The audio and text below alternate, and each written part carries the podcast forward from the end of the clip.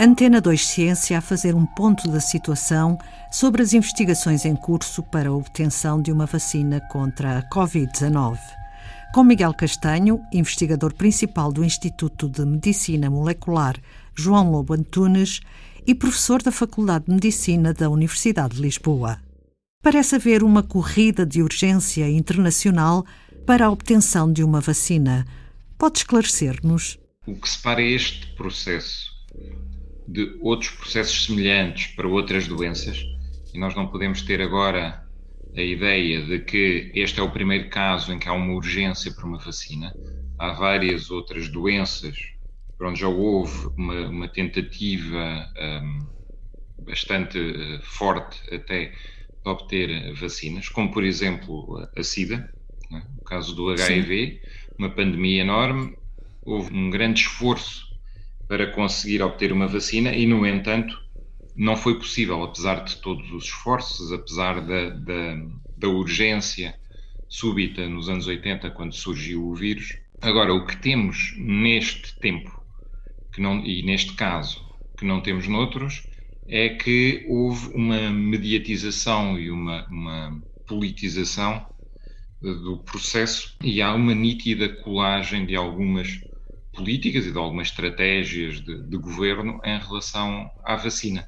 E nesse sentido, a promessa de uma vacina rápida serve e, e tenta ser ajustada a determinados calendários eleitorais. Por exemplo, o caso mais óbvio é o de Trump, não é? que disse que queria a vacinação nos Estados Unidos antes da eleição presidencial, como se o calendário de desenvolvimento de uma vacina pudesse ser regulado pelo calendário partidário. Não é.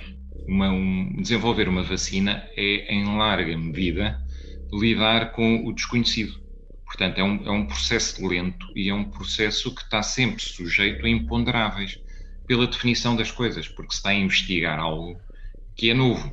Portanto, não se está simplesmente a repetir um processo e, portanto, nem tudo é previsível. Existem muitos imponderáveis. Como eu disse, HIV, não há vacina. Influenza, há uma vacina sazonal, não há vacina universal. Sarampo, consegue-se uma vacina extremamente eficaz. Mas o desfecho é, à partida, largamente imprevisível.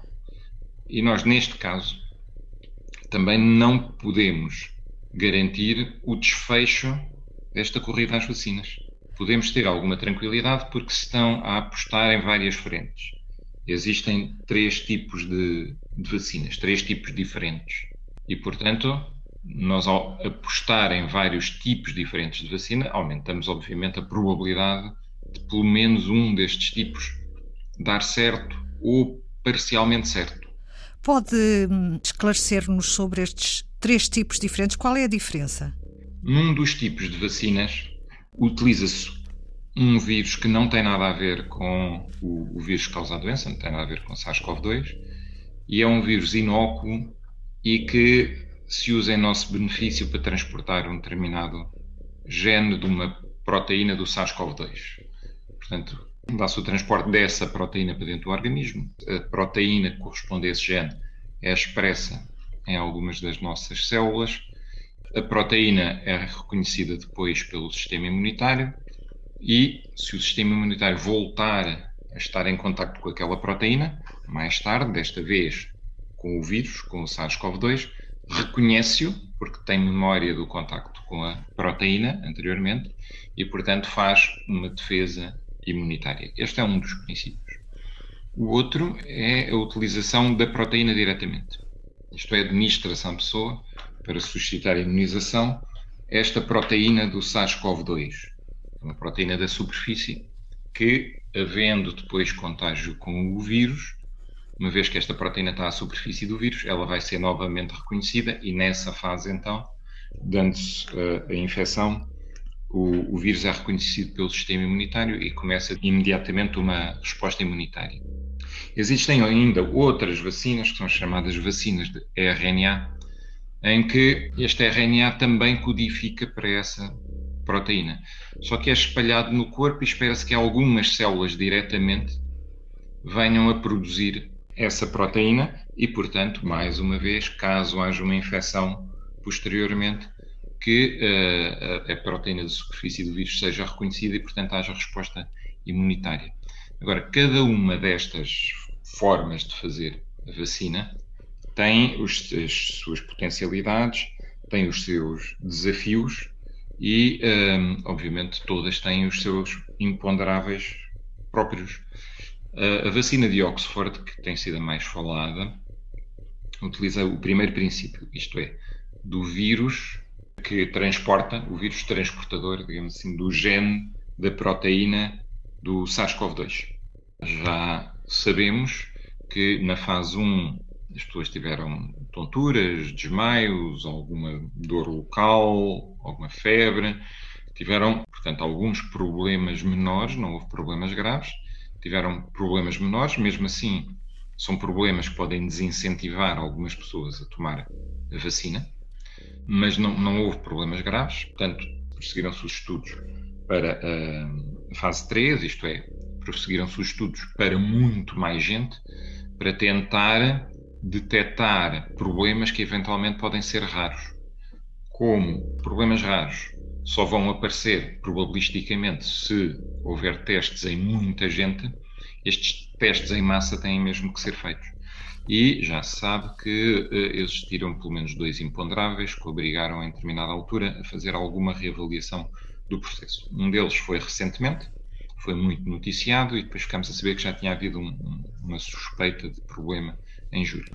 Aparentemente não há pelo menos uma ligação óbvia entre os problemas que aconteceram um, no sistema nervoso central a um paciente e a, e a administração da vacina e os estudos foram retomados.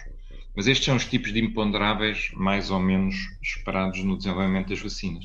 A maior parte das outras vacinas que nós mais ouvimos falar, porque são as que estão nos acordos da, da União Europeia, utilizam a tecnologia de RNA. Esta tecnologia é muito promissora, mas por outro lado nunca foi usada em nenhuma vacina antes. E já desde 2018, pelo menos que eu me lembro, portanto já há dois anos, que eh, ela é falada para o desenvolvimento de vacinas contra o vírus Zika, por exemplo, ou contra o vírus HIV. E, no entanto, portanto, apesar de já terem decorrido dois anos, e nós não podemos abrandar o ritmo de investigação sobre um para nos dedicarmos só ao outro. Aliás, Zika é um enorme problema em algumas zonas do globo, porque uh, atacando mulheres grávidas, os bebés nascem com microcefalia, que é uma coisa horrível. E, e, e, o que é certo é que, apesar de já termos tido esta urgência, porque este não é o primeiro vírus que nos traz urgência, ou que nos deve suscitar a sensação de urgência, o que é certo é que já há dois anos que se fala na utilização desta tecnologia para combater essas doenças e nestes dois anos não foi possível ainda obter vacinas contra essas outras doenças. Esta tecnologia de RNA, que também é usada em vacinas, até foi pensada, concebida inicialmente para ser usada contra o cancro.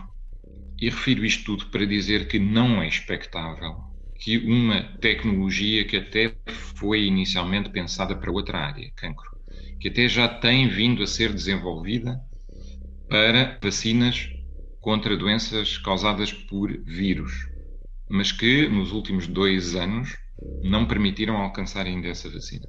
Não é expectável que esta tecnologia, que nunca foi usada antes noutra vacina, venha a produzir resultados muito rápidos. Portanto, no, no quadro geral, o que eu diria é que o desenvolvimento das vacinas nestas várias frentes está a seguir o seu curso normal. Estão a existir alguns imponderáveis que são, podemos considerá-los, os habituais e os correntes. Existem limitações que têm a ver com o facto de estarmos a fazer algo completamente novo, como as vacinas de RNA, e, portanto, as desacelerações impostas por estar a, a, a percorrer terreno desconhecido são, são normais. Portanto, eu diria que estamos numa fase de desenvolvimento de vacinas que, do ponto de vista científico, do ponto de vista tecnológico, estão pautadas por tudo aquilo que é habitual e que já conhecemos, o que não é habitual e, e que provavelmente nunca foi visto antes é, é a pressão política é? e a pressão subitamente imputada ao desenvolvimento das vacinas, que é estranha à, à, lógica do seu próprio desenvolvimento. Isto é, é uma pressão que tem mais a ver com agendas políticas, agendas partidárias, agendas dos governos, mais com calendários eleitorais, do que propriamente com aquilo que está a ser feito. É um sinal dos é, tempos. É um sinal dos tempos, é um, e, e, e, de facto, quer dizer, a, a pandemia alastrou muito rapidamente, chegou a toda a gente muito rapidamente e toda a gente, toda a gente teve medo ao mesmo tempo. E houve um, um sentimento coletivo de medo que se apoderou de todas as populações, com o que isso tem de bom e com o que isso tem de mau. Pronto, com o que isso tem de bom, porque de facto as pessoas protegeram-se, com o que isso tem de mau, porque vemos alguns fenómenos que são fenómenos ilógicos ou irracionais. Subitamente os governos viram como escape para o seu discurso público, digamos assim, o desenvolvimento da vacina.